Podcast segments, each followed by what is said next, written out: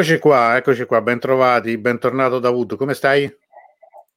Grazie, buonasera, buonasera a tutti, signore e signori, amici, e amiche, vi saluto dal caldo Iran, eh, in effetti fa ancora caldo, siamo ancora sì. Eh, gio- sì, giorni e notti abbastanza calde rispetto a questo periodo dell'anno, eh, direi che c'entra con l'argomento di oggi perché vogliamo portare in proprio zone calde, farvi sentire il calore dell'Iran eh, da qui, da lontano.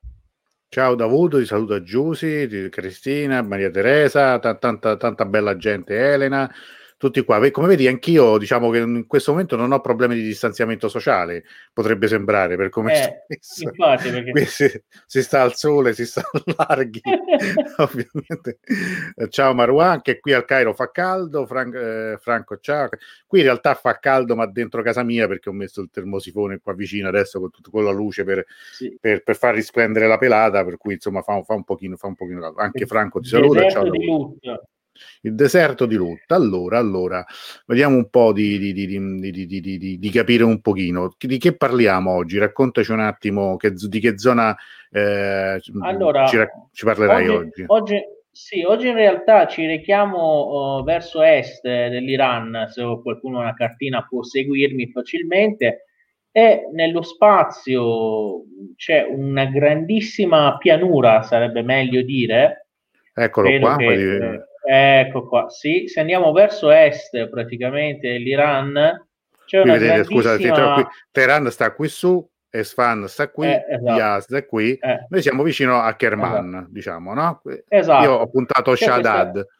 Ecco. Esatto, c'è questa grande zona che comprende parti della regione del Kerman, parte, parti della regione del Sistan e Belucistan, quindi ancora più ad est verso il confine col Pakistan e poi anche più a nord eh, col, eh, del Khorasan giunubio meridionale. In pratica stiamo parlando di una distesa della pianura del Lut che sarebbe di 150.000 uh, km quadrati, quindi stiamo parlando quasi metà dell'Italia, questa grande depressione dell'est dell'Iran la zona vera e propria desertica, che è la parte centrale di questa uh, distesa, deserto di Lut, è di 50.000 uh, km quadrati, quindi stiamo parlando qualcosa come il doppio della Sardegna.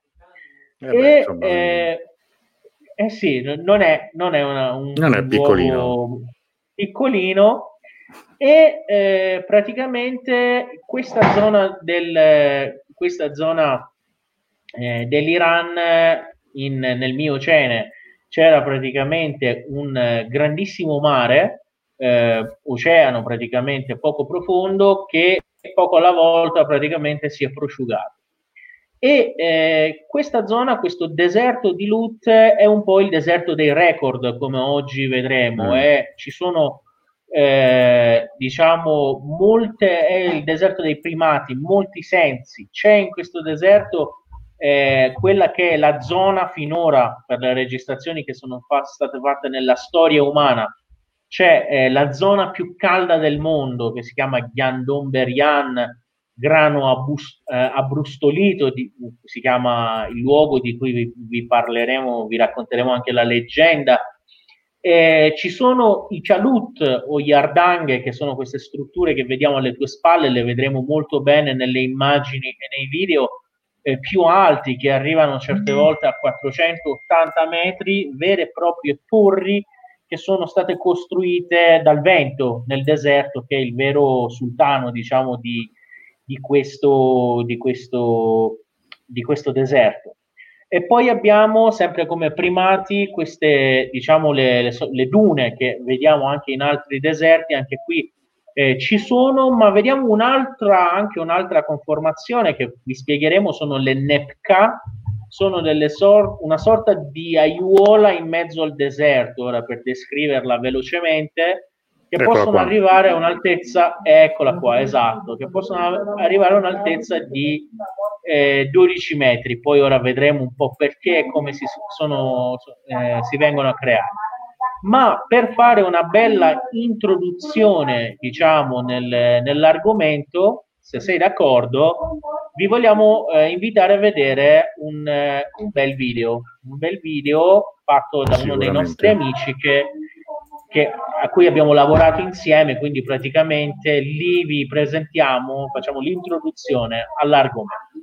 Allora, io direi che per un attimo ci togliamo anche noi, magari dal, dal video, esatto. lo facciamo vedere. Eh, eh, ricordiamo, che, ricordiamo, che, guardiamo il video e poi torniamo con voi con altre spiegazioni, ma soprattutto con una eh, sorpresa particolare. Perfetto, perfetto. Tolgo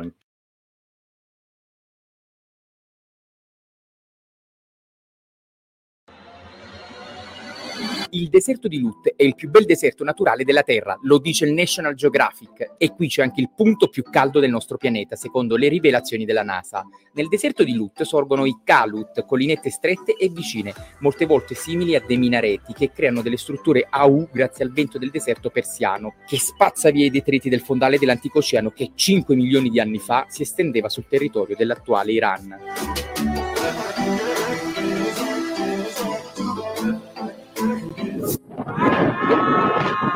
Dopo ore di viaggio si arriva a vederli ai lati della strada, queste formazioni simili a delle torri. Da lontano si ha l'impressione di scorgere lo skyline di una città islamica.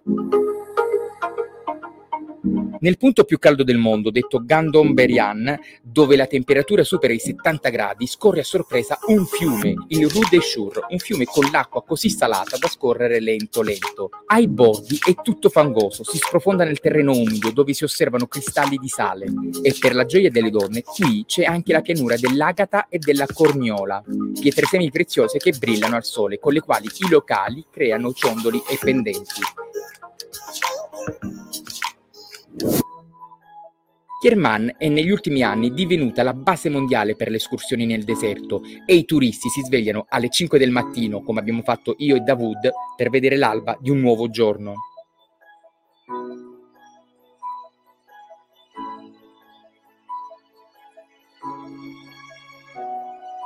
Da questo magico deserto è tutto e noi ci vediamo presto con un nuovo video.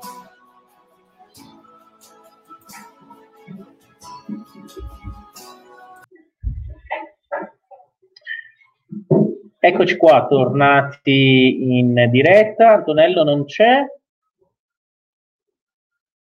O non lo vedo io?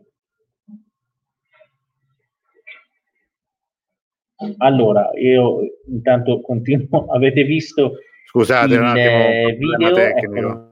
Ecco. Eccomi qua, scusate, un piccolo problema tecnico. Si è materializzato.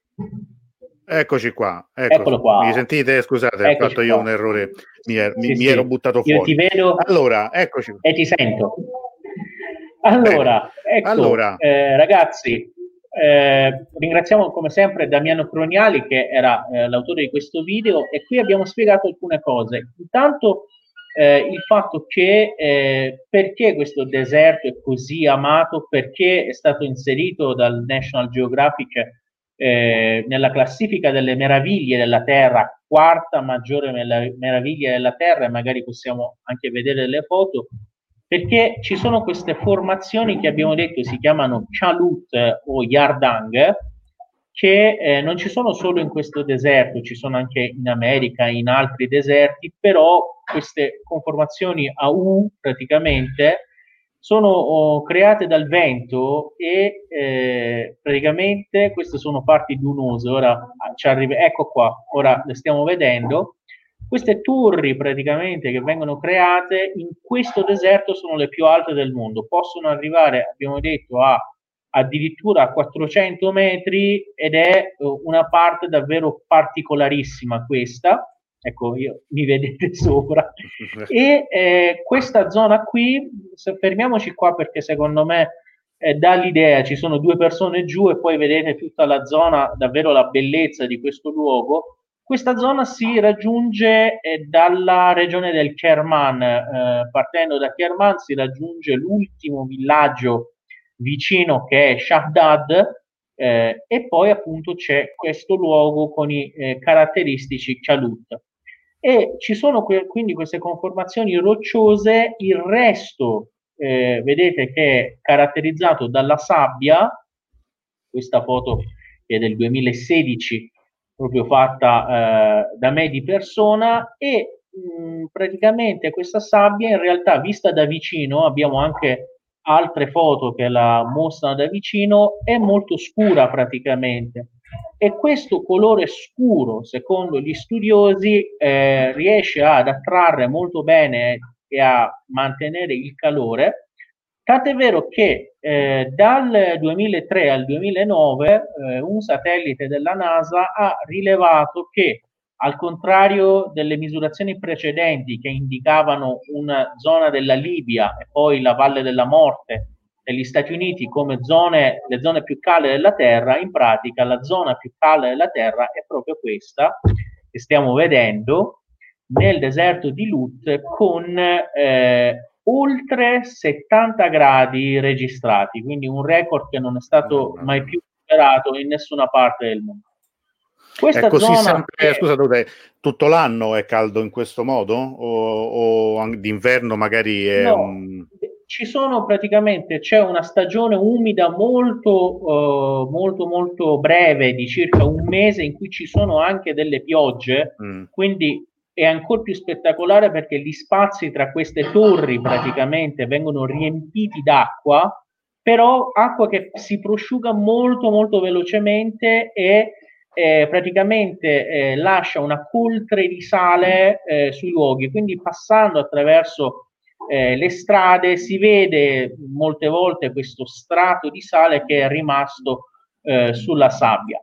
Nella C'è zona più calda della Terra, che appunto si chiama Ghiandom Berriane, questo è un gruppo che appunto eh, sono gruppi che abbiamo portato insieme lì, nella zona che si chiama Ghiandon-Berian, eh, tra l'altro, come abbiamo visto nel video, passa anche un, un, fiume che arriva da molto più a nord e poi praticamente si prosciuga.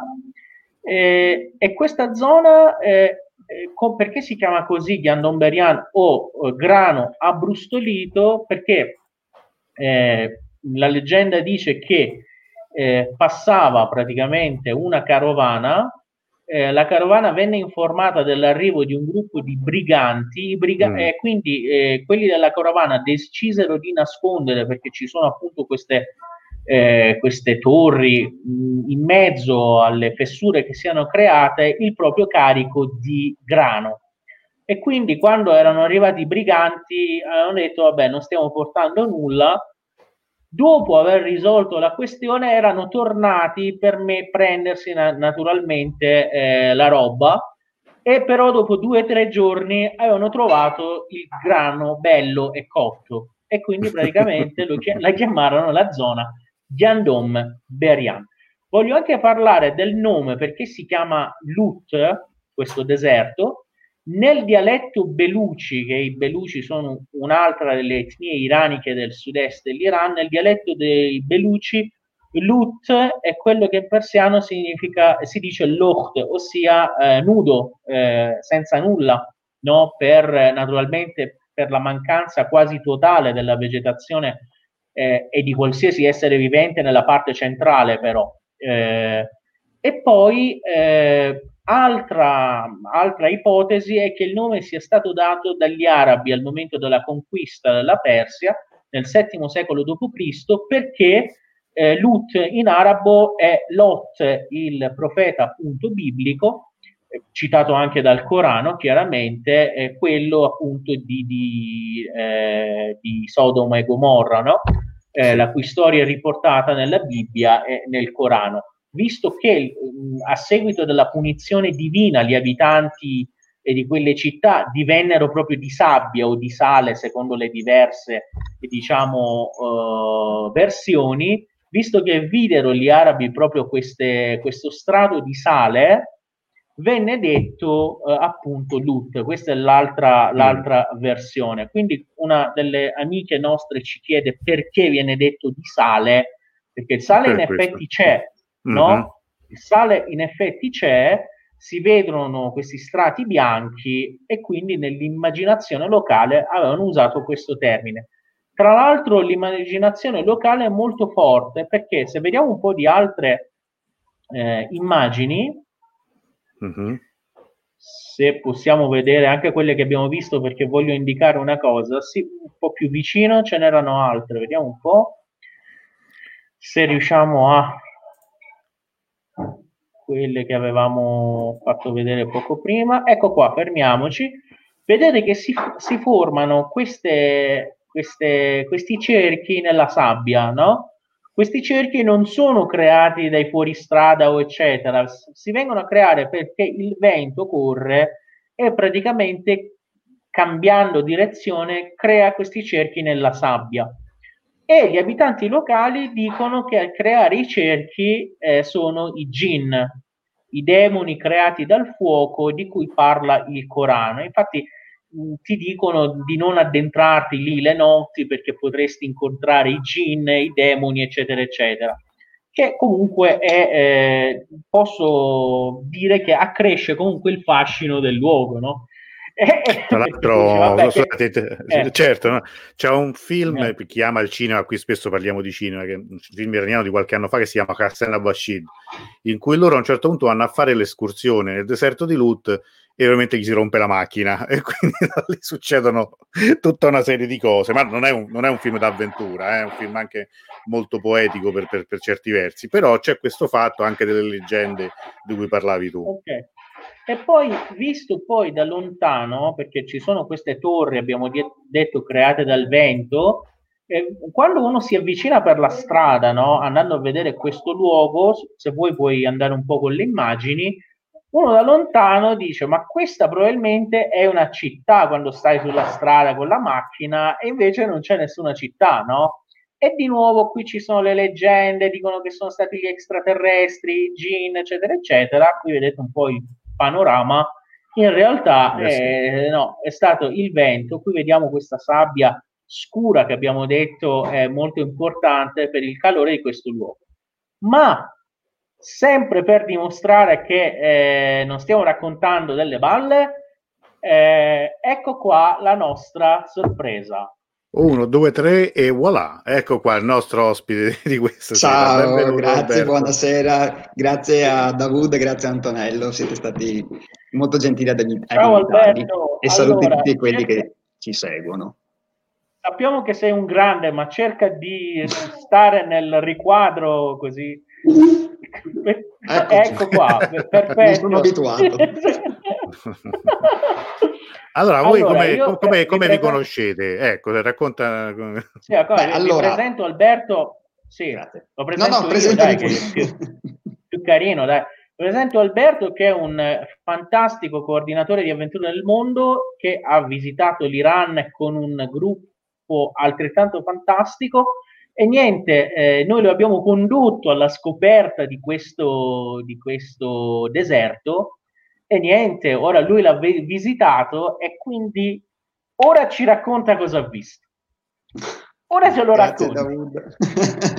allora, come dice Davud, io ho fatto questo viaggio in Iran l'anno scorso, in estate, in agosto, quindi un periodo un po', diciamo, un po' caldo. Mm.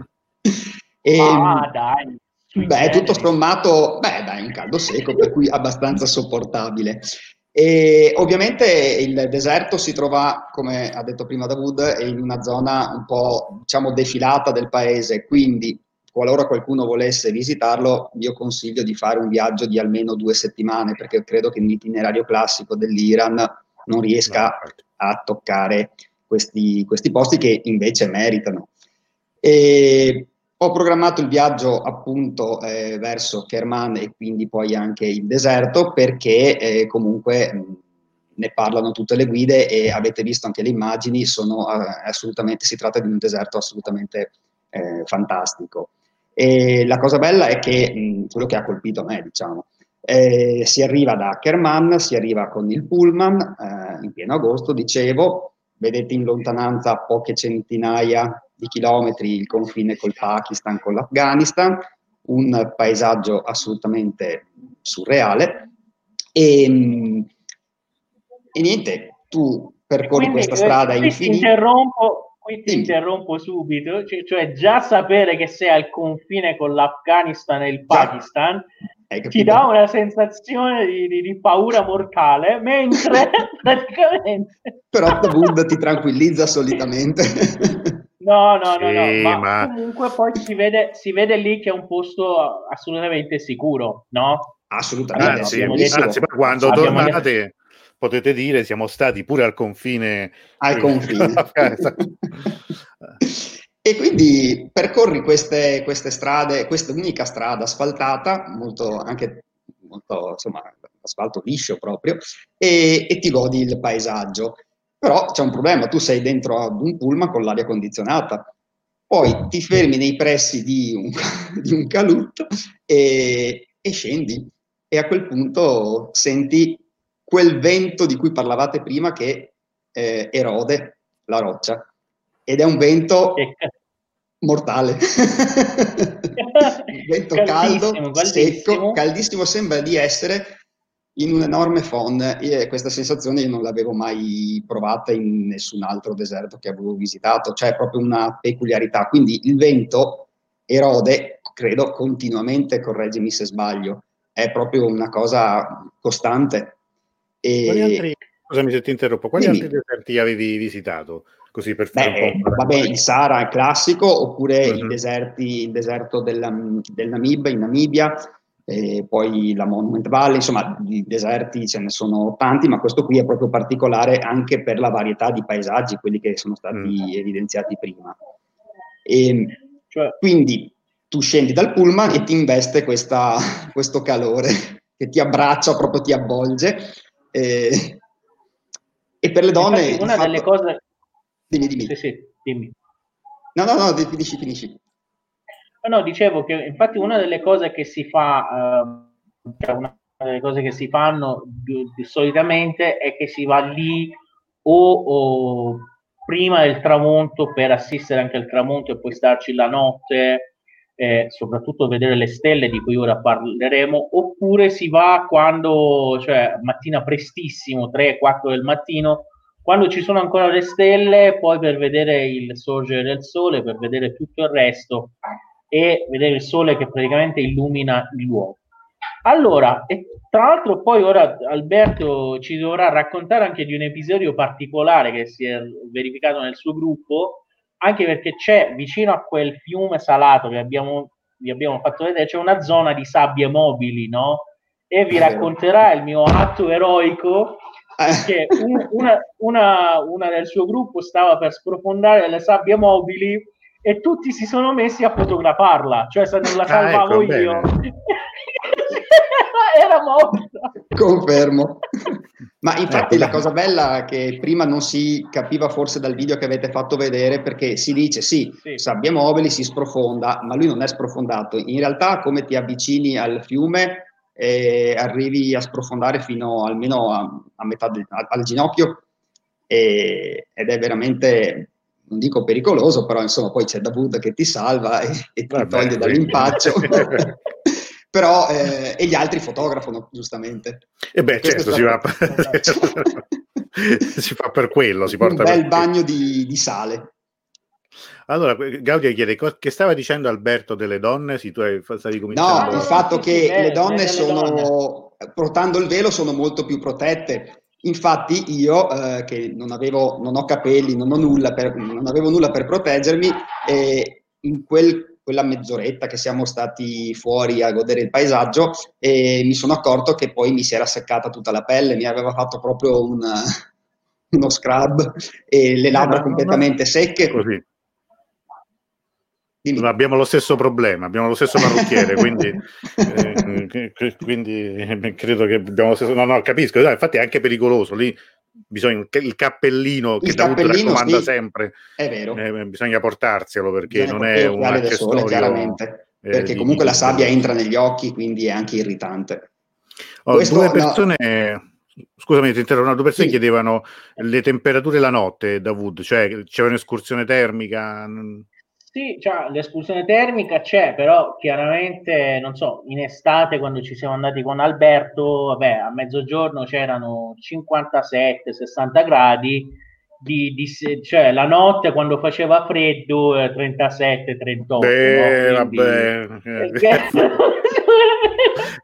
come gli ASD l'altra volta quando dicevo ci vuole la felpa, insomma, per capire. No, d'inverno, d'inverno, invece eh, le minime credo che siano sui 17-18 gradi. Mm.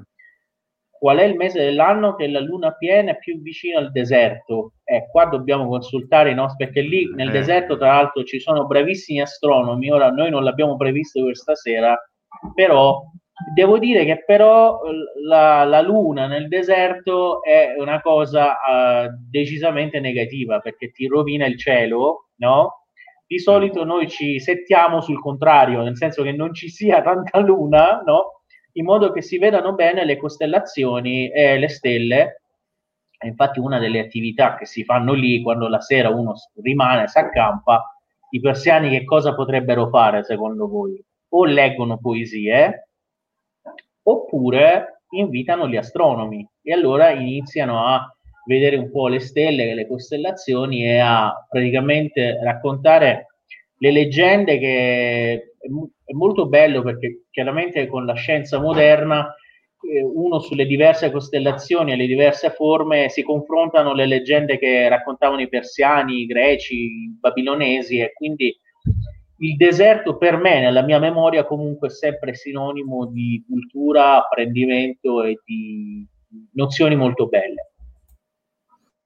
Bene, scusa Alberto, ah, forse allora, ti ho interrotto prima. Non ti preoccupare. Sì, sì, abbiamo...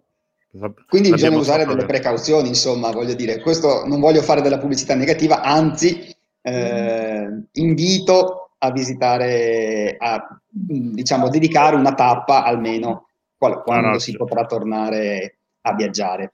No, come dicevi tu, giustamente non è un, una tappa che si fa nelle, quando si fa soltanto le città classiche, il giro di, di, di, non, non, di meno di, due settimane, perché altrimenti non si fa in tempo. Però sì, è, noi l'abbiamo fatto eh, diverse volte. Allora, qui Marianna chiede... Io devo nostro... dire che di solito, sì, appunto sto rispondendo a Marianna. Sì di solito la, la, gente non lo fa, quelli che presentano viaggi in Iran non lo fanno perché eh, diciamo che uno, scusate se, se, dico così, però è l'amara verità, è una fatica in più, no? che praticamente mm. le agenzie, la guida, tutte, tutto questo team di solito non vuole fare, dice vabbè chi me lo fa fare? lasciamo stare, facciamo le grandi città eh, e praticamente, vabbè, chi si è visto si è visto.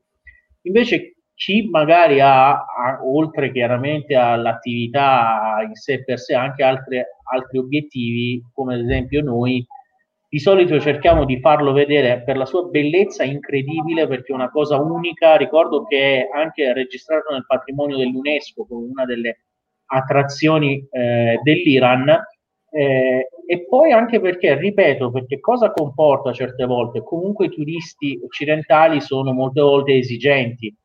Nel, nel certo. mezzo del deserto è chiaro che non c'è, non, non c'è l'albergo 5 stelle, no? Manco 3, manco 1.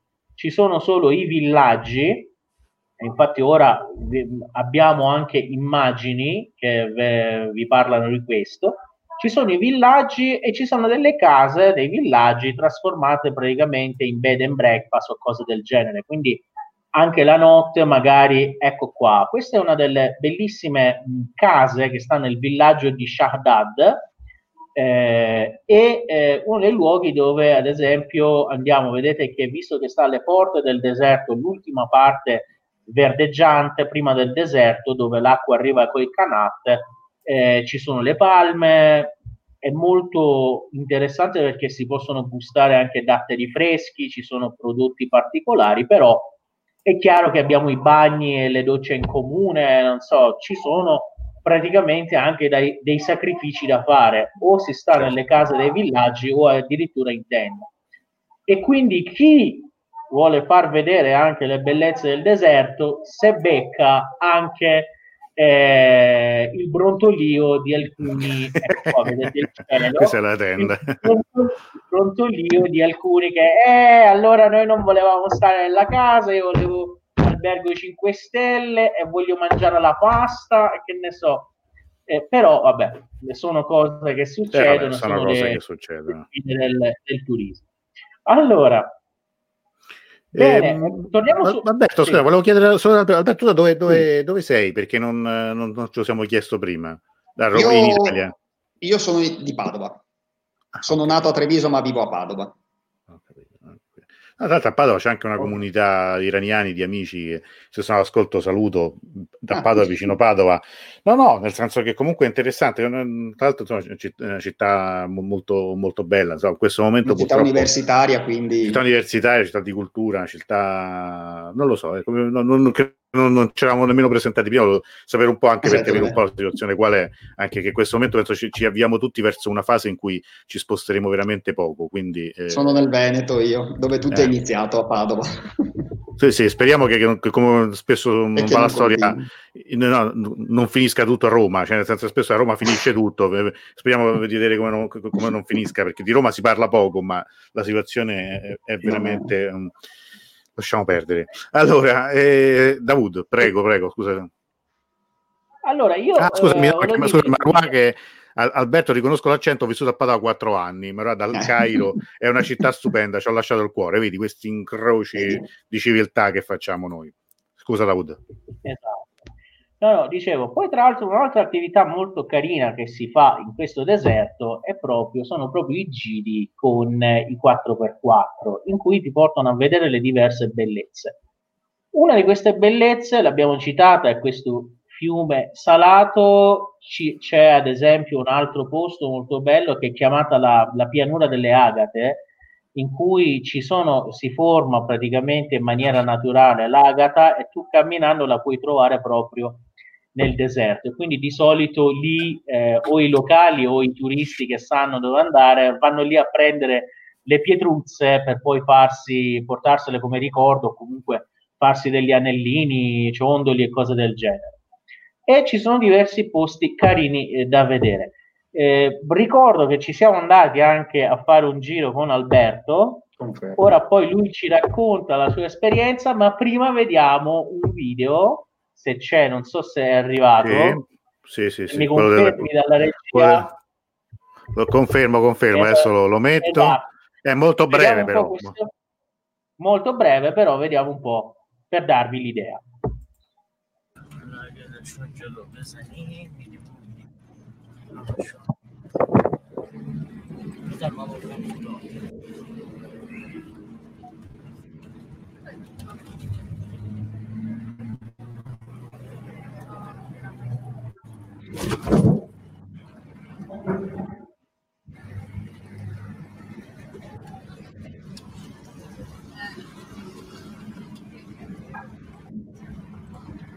Ecco, spiego che le persone qui che si vedono sono degli italiani molto pericolati.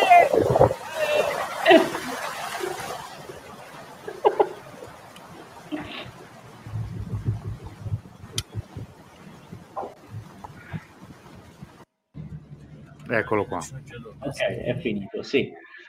Allora, e quindi eh, chiaramente anche questa è diventata un'altra delle attività della gente del luogo, eh, oltre a quella di allevare cammelli, lavorare appunto le pietre semi preziose che si trovano nel deserto e poi praticamente fare altre attività legate all'agricoltura, soprattutto prima dell'arrivo del deserto vero e proprio. Allora, Alberto, tu cosa ricordi dell'escursione? Beh, ricordo intanto che mi hai fatto fare quella cosa lì sul cassone del pick-up. Siamo stati appesi per chilometri e chilometri. Quasi, era quasi mezzogiorno se non ricordo male, o comunque ah. era, ed era agosto, nonostante il vento che passava per i capelli che non ci sono, il sole picchiava forte. Fino a quando poi ci siamo ritrovati, ci hai portato in, quella, in quell'altopiano, in quella radura dove ci hai dato la possibilità di raccogliere le, le, le, pietre che hai detto prima, le corniole se non ricordo male, sono queste, esatto, ne ho ancora qui a casa da qualche parte. Poi, e... Se puoi ingrandire Antonello così le facciamo vedere, io ne ho qualcuna qua. Eccole qui, sì, esatto. Di dimensioni più piccole, più grandi, insomma ah, c'era, c'era di tutto sì, e, sì. Anche, sì, e anche di sfumature di colore, dal giallo. E, ed è stata anche quella un'esperienza fantastica perché comunque insomma vedere pietre naturali così. Io non sono, non sono un, un, archeologo, non sono un, non sono un esperto e per me era la prima volta.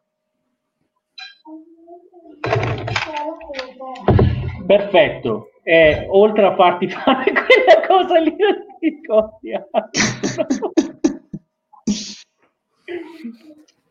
Beh, allora, dimmi. No, no, no, prego, prego, leggiamo dopo. No, il deserto è veramente, è veramente enorme, non, come ti giri non, non, riesci a vederne la fine. E secondo me è, è un'esperienza, ripeto, da, da, fare, da aggiungere se qualcuno dovesse decidere di fare diciamo, l'itinerario classico del, dell'Iran, quello che da Teheran va a Shiraz o viceversa, e deve fermarsi assolutamente a, nei pressi del, del deserto di Germania. Allora, eh, Antonello, c'erano delle domande? Sì, allora c'era eh, vabbè, qui una considerazione di Guglielmo che tu avevi già detto all'inizio, cioè sorgendo ora, cosa che non sapevo, che il deserto di Tutta è la quarta bellezza naturale al mondo secondo National Geographic. Sì, la, la, l'abbiamo detto in, inizialmente. Cammarà dice, scusate, anche Daste Cavir, nord di Lut, la sua immensa bellezza. Mm, sì, sicuramente. Certo, certo, però non ci sono i Chalut o le torri, no? Sì, questa è la cosa caratteristica no, di questo paesaggio, che insomma è, un po', eh, è anche un po' diverso dalle, dall'immagine che uno si, si, fa del deserto, no? Sì, Quel, almeno in Italia. Che in un solo luogo c'è sia il deserto roccioso che poi quello dunoso, esatto. e allora il mix di questi due è molto particolare. Poi questa, questa zona è più grande del, del Cavir che, di cui parlava il nostro amico, quindi questa cosa distesa immensa, questo luogo poi molto caldo, eh, molto particolare. Comunque non, non, non, non neghiamo la bellezza del Chiavir, per carità. Eh, sì, Rita poi... chiedeva se c'è acqua, sì, l'abbiamo detto prima del... E qui mi riallaccio un'altra domanda, Elena che chiede, potete dire qualcosa di più sul fiume salato, quanto è lungo, dove sfocia, eccetera, eccetera? Allora, credo che sia su oltre un centinaio di chilometri, arriva da nord e poi eh, va praticamente a eh, condensarsi sempre più perché aumenta, se- evapora, aumenta sempre più la, la percentuale di sale. Infatti, quando scorre dove siamo andati io e Alberto, vicino eh, appunto a Ghiandomberian, scorre come del, del, del miele, no? cioè è molto, mm, è molto viscoso. È molto viscoso. E, ed è eh, poi lì si trasforma in l'acqua, poi c'è nei villaggi subito prima del deserto, soprattutto viene condotta lì dalle montagne circostanti attraverso i canat di cui abbiamo parlato, quindi la gente locale pratica l'agricoltura, ma nella zona centrale del deserto dove c'è anche Ghandomberian, ci sono, c'è la parte poi più bassa di tutto l'Iran, solo 200 metri sopra il livello del mare, diciamo che eh, lì non c'è acqua, non c'è nessun tipo di vegetazione, nemmeno nessun tipo di animale, cioè non sopravvivono nemmeno i batteri. E poco prima di questa zona arida, invece, dove c'è un po' di vegetazione e quindi si trova qualche povera volpe, qualche serpente e qualche, eh, diciamo, tarantola eh, o qualche scorpione, sono proprio le zone dei Nepka Rivediamo in FK così ecco ora qua. vi spieghiamo. Ecco qua, ecco qua. Allora, in alcune zone ci sono queste, diciamo, questi cespugli spinosi, questi alberi che grazie alle loro radici praticamente tengono salda la terra che hanno sotto di loro e impediscono che questa terra venga portata via dal vento. E allora si, si crea questa che sembra un'isoletta in mezzo al mare del deserto con un alberello sopra che si chiama Nepka appunto e mh, queste Nepka pensate possono arrivare fino a 12 metri e anche questa è un'altra particolarità, un'altra peculiarità eh, di questo deserto, di queste conformazioni che appunto si vengono a creare. E visto che ora vi stiamo raccontando un po' anche del, della popolazione del luogo, eccetera, eh, come si, eh, diciamo, eh, qual è una delle passioni dei giovani un po' cattivelli del luogo? Si fumano gli scorpioni. Ma va, questo non lo sapevo.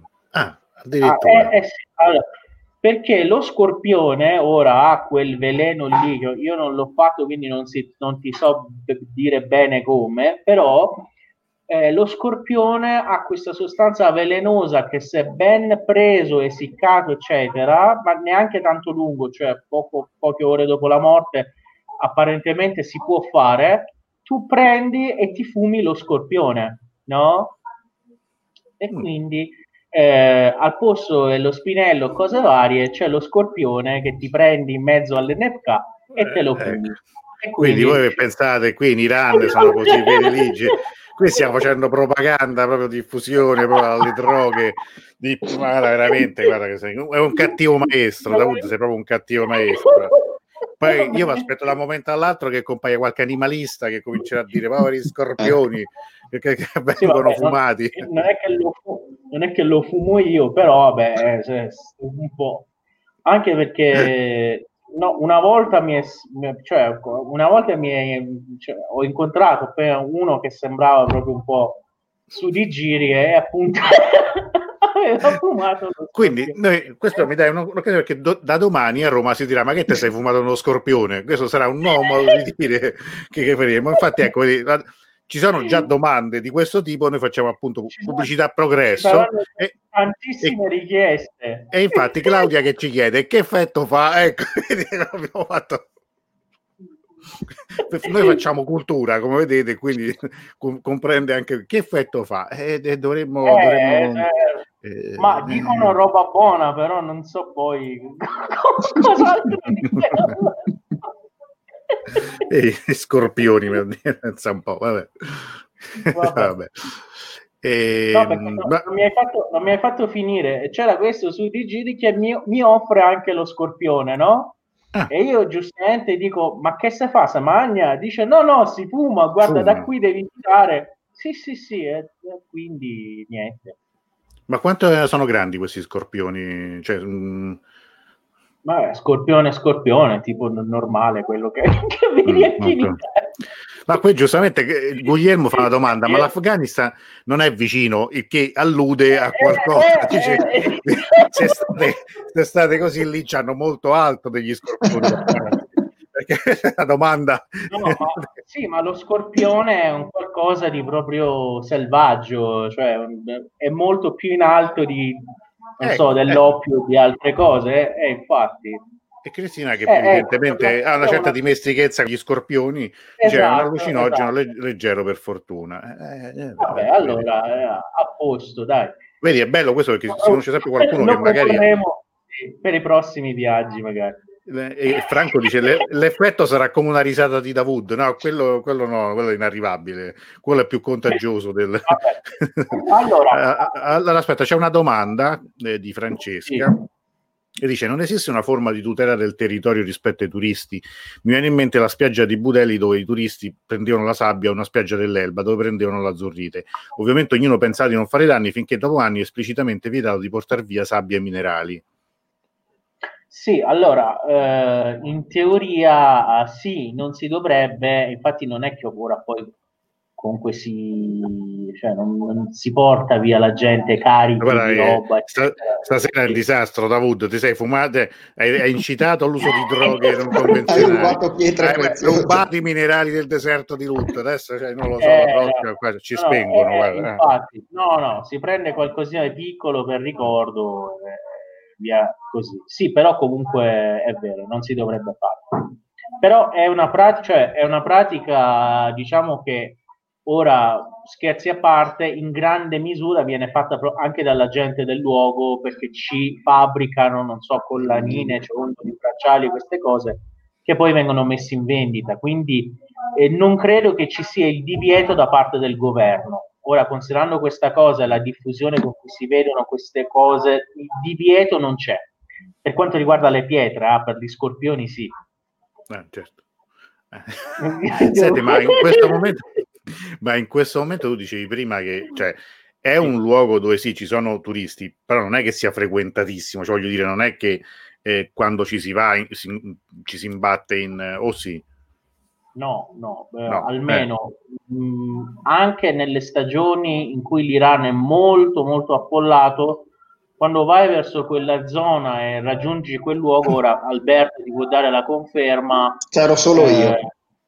Ecco, appunto, eh, no, no, perché no, nel senso solo che... Tu, solo tu, tra l'altro, io poi, poi, con Alberto volevamo salutare anche i nostri compagni di viaggio. Spero che ora ci, certo. qualcuno ci stia vedendo. Se ci vedono, salutiamoli e... Eh, Dicevo che no, di solito ci va pochissima gente, infatti in pochi l'hanno visto, però devo dire che molte delle persone che l'hanno visitato mi hanno detto che pur avendo visto tanti deserti nel mondo è, è forse il più bello che abbiano visto.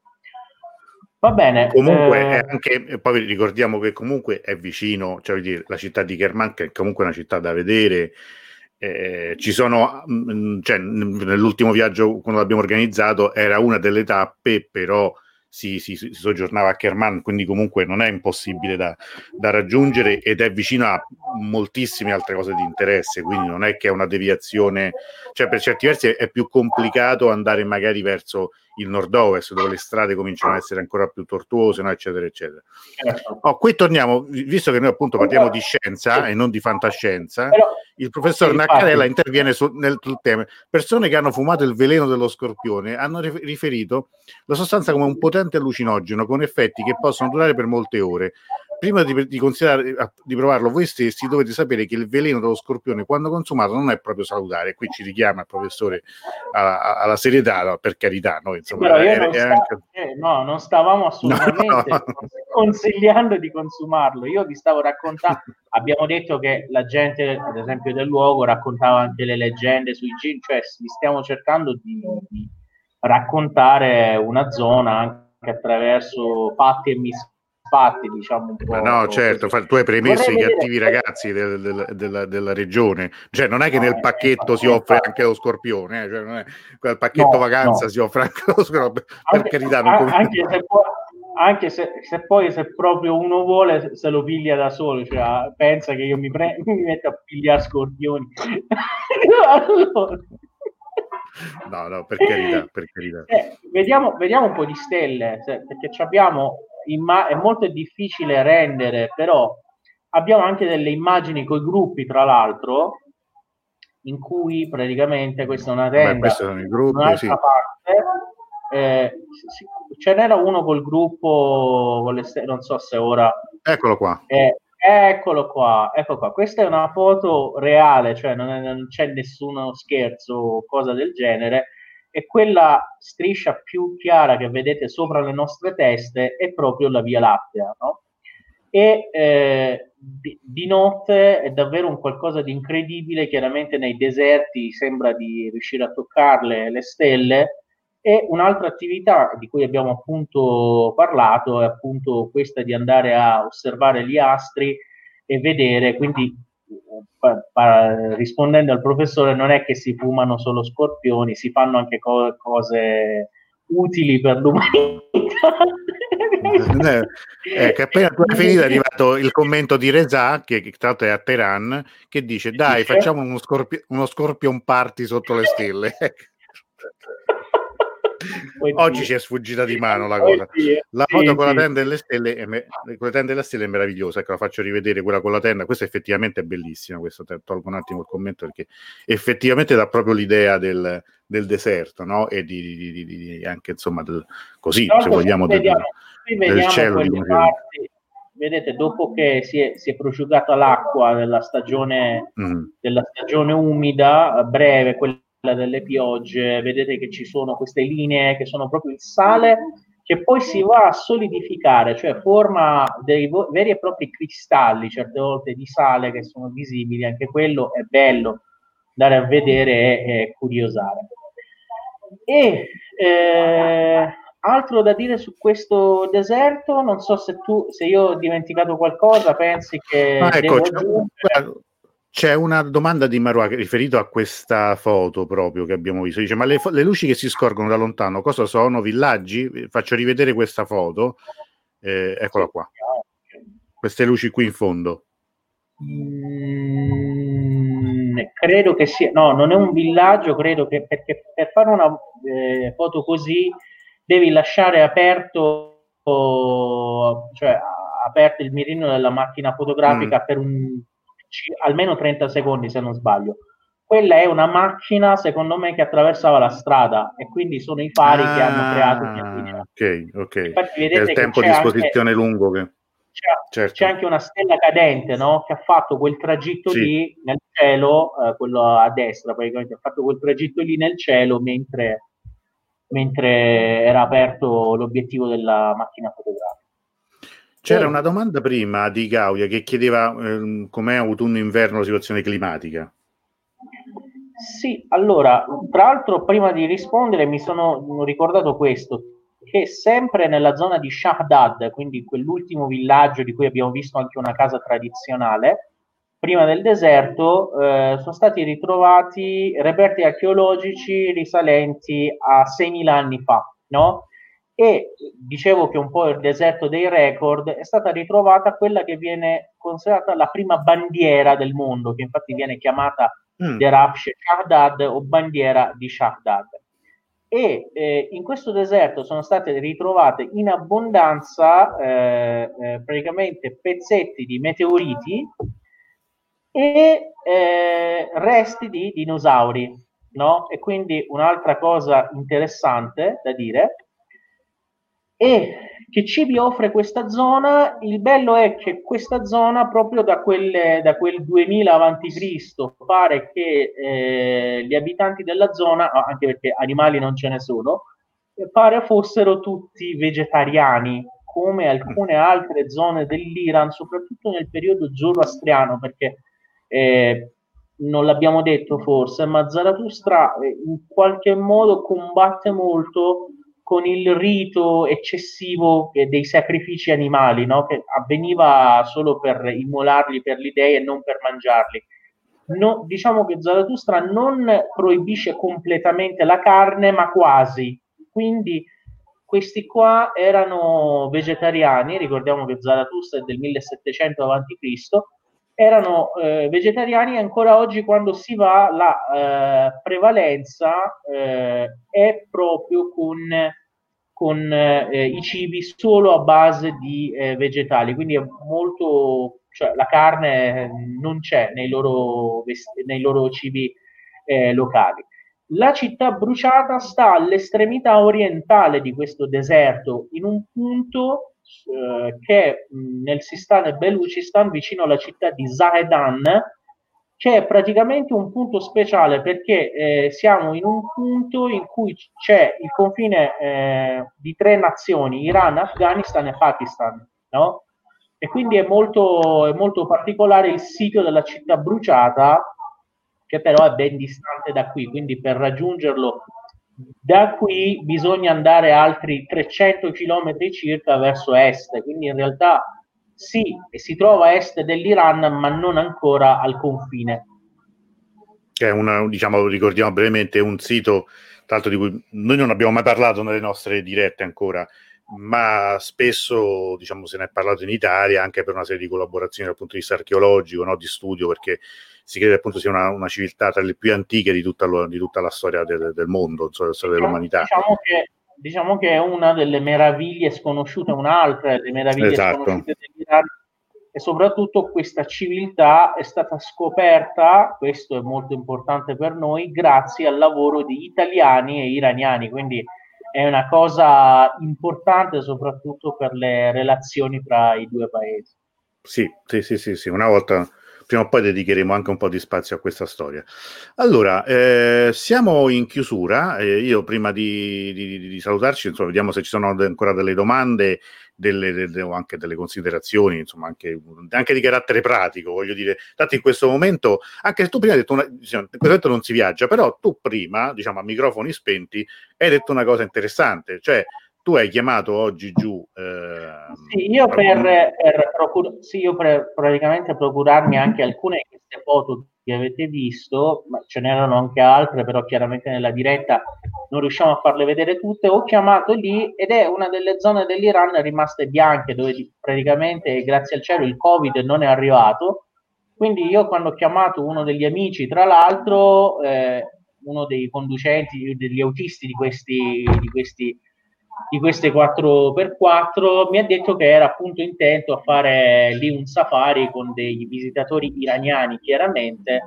Quindi è una zona dove in realtà in questo momento si fa, si continua a fare il turismo ed è incredibile perché purtroppo la maggior parte del mondo, anche l'Iran come l'Italia, è alle prese con uh, il, il Covid che ci ha costretti tutti a stare in casa, a cambiare le nostre abitudini e chiaramente eh, a fare le cose che ora stiamo facendo in questi giorni nella speranza di sconfiggere questo, questo virus.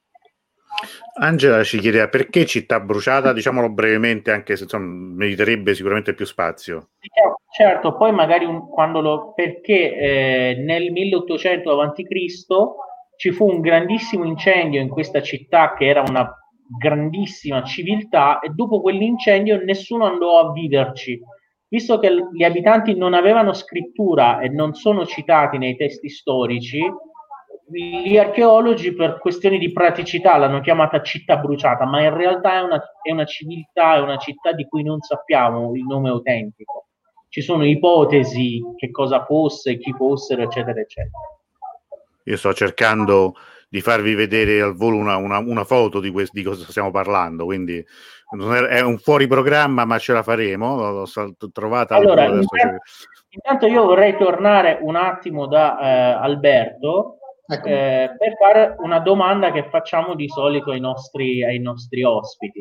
Ora, stasera abbiamo parlato del deserto di Lut, ma nella tua classifica personale, qual è il luogo più bello dell'Iran, o forse non più bello, quello che ricorderai tu, cioè quando io dico Iran, tu ti ricordi di quel luogo lì. Beh, eh, tu lo sai bene perché io ti avevo anche rilasciato un'intervista per la, la, tua radio e tu sai che io sono rimasto incantato, come la maggior parte delle persone, credo, di Sfan. D'altra parte lo dice anche il detto stesso, per cui io quando sento dire Iran, io ho ricordi della piazza. È la prima cosa che mi viene in mente. La piazza Nachejan. E, Assolutamente. E, e, le cose, e, le cose, da mangiare, ora, tranne, tranne il... come si chiama? Eh, sì, le, tra le cose che hai assaporato, che hai gustato, no? La cosa più eh, strana che, che ci hai proposto è stata la capra spalmabile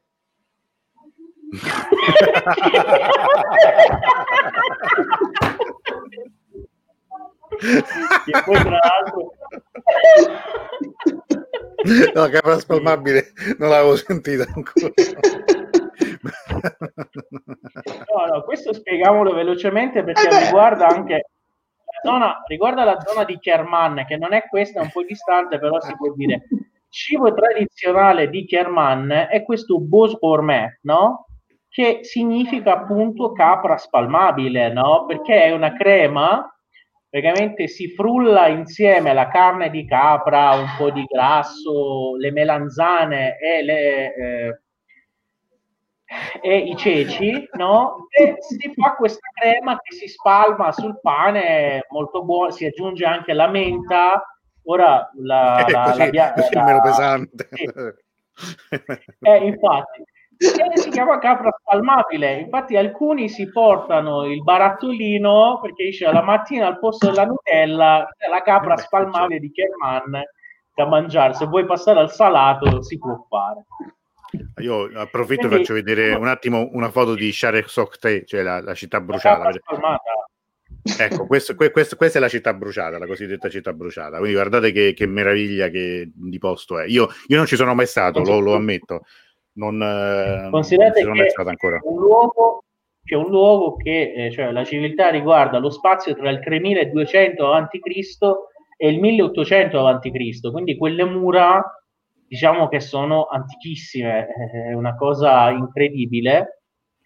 È bellissimo comunque. Questa città, pensate, sono stati ritrovati crani operati, una protesi all'occhio, sono stati trovati davvero l'invenzione dell'animazione, cioè avevano un, degli oggetti che producevano le, l'animazione, cioè le immagini che si muovono, cioè è una cosa incredibile. Dovremmo proprio parlarne un giorno sì, sì, e sì, raccontare, raccontare un po' di questo luogo ai nostri amici. Allora, e quindi allora, è stata la eh, capra amabile. Abbiamo, infatti Marianna Quindi che salutiamo dice i reperti rinvenuti sono incredibili, se potete fate una diretta a tema, sicuramente ecco, è, un- è una buona Esatto, idea. esatto. Belle le antiche mura della Certo. bruciata. Allora, allora, abbiamo superato l'ora, direi anche che ci possiamo salutare, possiamo anche cominciare a pensare noi, Davud, se sei con noi venerdì prossimo, di cosa, di cosa vogliamo parlare. Magari Sì, decidiamo. Io per dare un, dare un po' di spazio a questa regione che è trascurata ed è bellissima, vorrei continuare, se tu sei d'accordo, a parlare del Kerman. No? Ah, Parliamo vabbè, certo. un po' del, del Kerman, delle altre bellezze e anche la regione dei castelli e anche Sì, la sì, regione sì, sì, sì, della sì, capra, della capra La capra spalmabile. Quindi, eh, io, io certo. aprirei un import-export di capra spalmabile, credo, credo- credo che sarebbe... Guarda, c'avrei già pronto il, il testimonial perfetto, che sarebbe Sgarbi, che fa capre, è perfetto, noi ci mettiamo lì, ma sì, ma spalmabile, eh, perfetto, cioè, ci abbiamo già, pensiamo a una cosa e fatta. Lo spot pubblicitario pronto. Pronto, perfetto. Vabbè, con questa Allora. cosa intelligentissima che ho detto, allora, Immagine poetica. Fra- immagina poi io, Franco dice io ho mangiato un miscuglio tipo crema di carne del collo della pecora, yogurt No, e zenzero. no, Hai qualcosa in comune con la capra no, spalmabile? Quello, lì, quello lì è il Khoresh Mast di Isfahan Mm. che io di solito presento come una sorta di dessert anche perché è dolce. Sì, Però, però, poi invece... dopo che la gente ha mangiato, esatto, gli dico che c'era anche il grasso del collo del cacchino e quindi si è un po'... ah, io devo leggere una cosa bella che ci aveva scritto Gaudia. Eh, grazie infinite, non ci andrò mai, non ho il fisico adatto, mi devo accontentare dei documentari. La vostra diretta è stata bellissima per conoscere questa zona. Anche Graziella, bellissima ed interessantissima trasmissione. Grazie a voi. L'altro, Graziella è una tua quasi concittadina vicino Padova, eh, che salutiamo. Quindi, insomma, c'è mh, tutte storie che si legano Ah, no, sempre all'Iran. E... Pensavo fosse di Catania, allora.